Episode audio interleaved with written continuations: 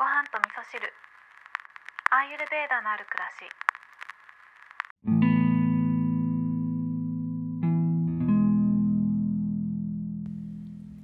こんにちは。アーユルベーダアドバイザーの土井京子です。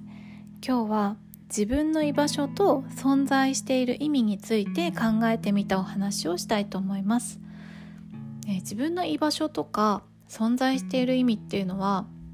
結構ね私子供の頃から考えてたんですけどでもね考えてる人多いと思うんですよね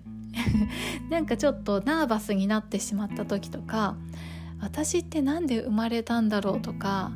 何のためにここにいるんだろうとか考えることあると思うんですよ誰でも。で結局私の中では自分の居場所とか存在している意味っていうのはおそらく自分が成長していくために今この場所が必要なんだとか自分が何かを学ぶために今この人間関係があるんだとかそういう考え方になっていったんですね。でもアーユルベーダを学んでからはその考え方がちょっと変わってきたんですよね。で今日はそのお話をしたいんですけどアーユルベーダの根底にある考え方でサンキア哲学っていう哲学の考え方があるんですけど、えー、この中の一つで、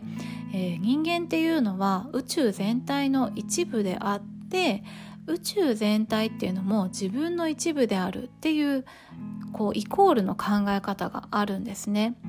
なので、まあ、この考え方をもとに今いる場所と存在している意味っていうことを考えていくと今までは自分が何かを学ぶためにそこにいる成長していくための人間関係がそこにあるっていう自分が軸の考え方をしてたんですけど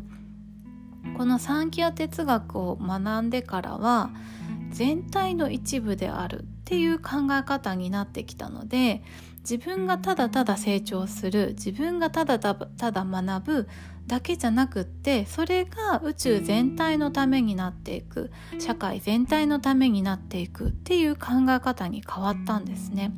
なのでこうもしね今いる場所とか人間関係がしっくりこないなっていう方ととかなんか辛いなって思ってる方がいたとしてもきっと今いる場所とか今ある人間関係っていうのは自分を成長させるだけでなくきっとそこに関わってる全ての人の成長と、えー、幸せに関わってることだと思うんですね。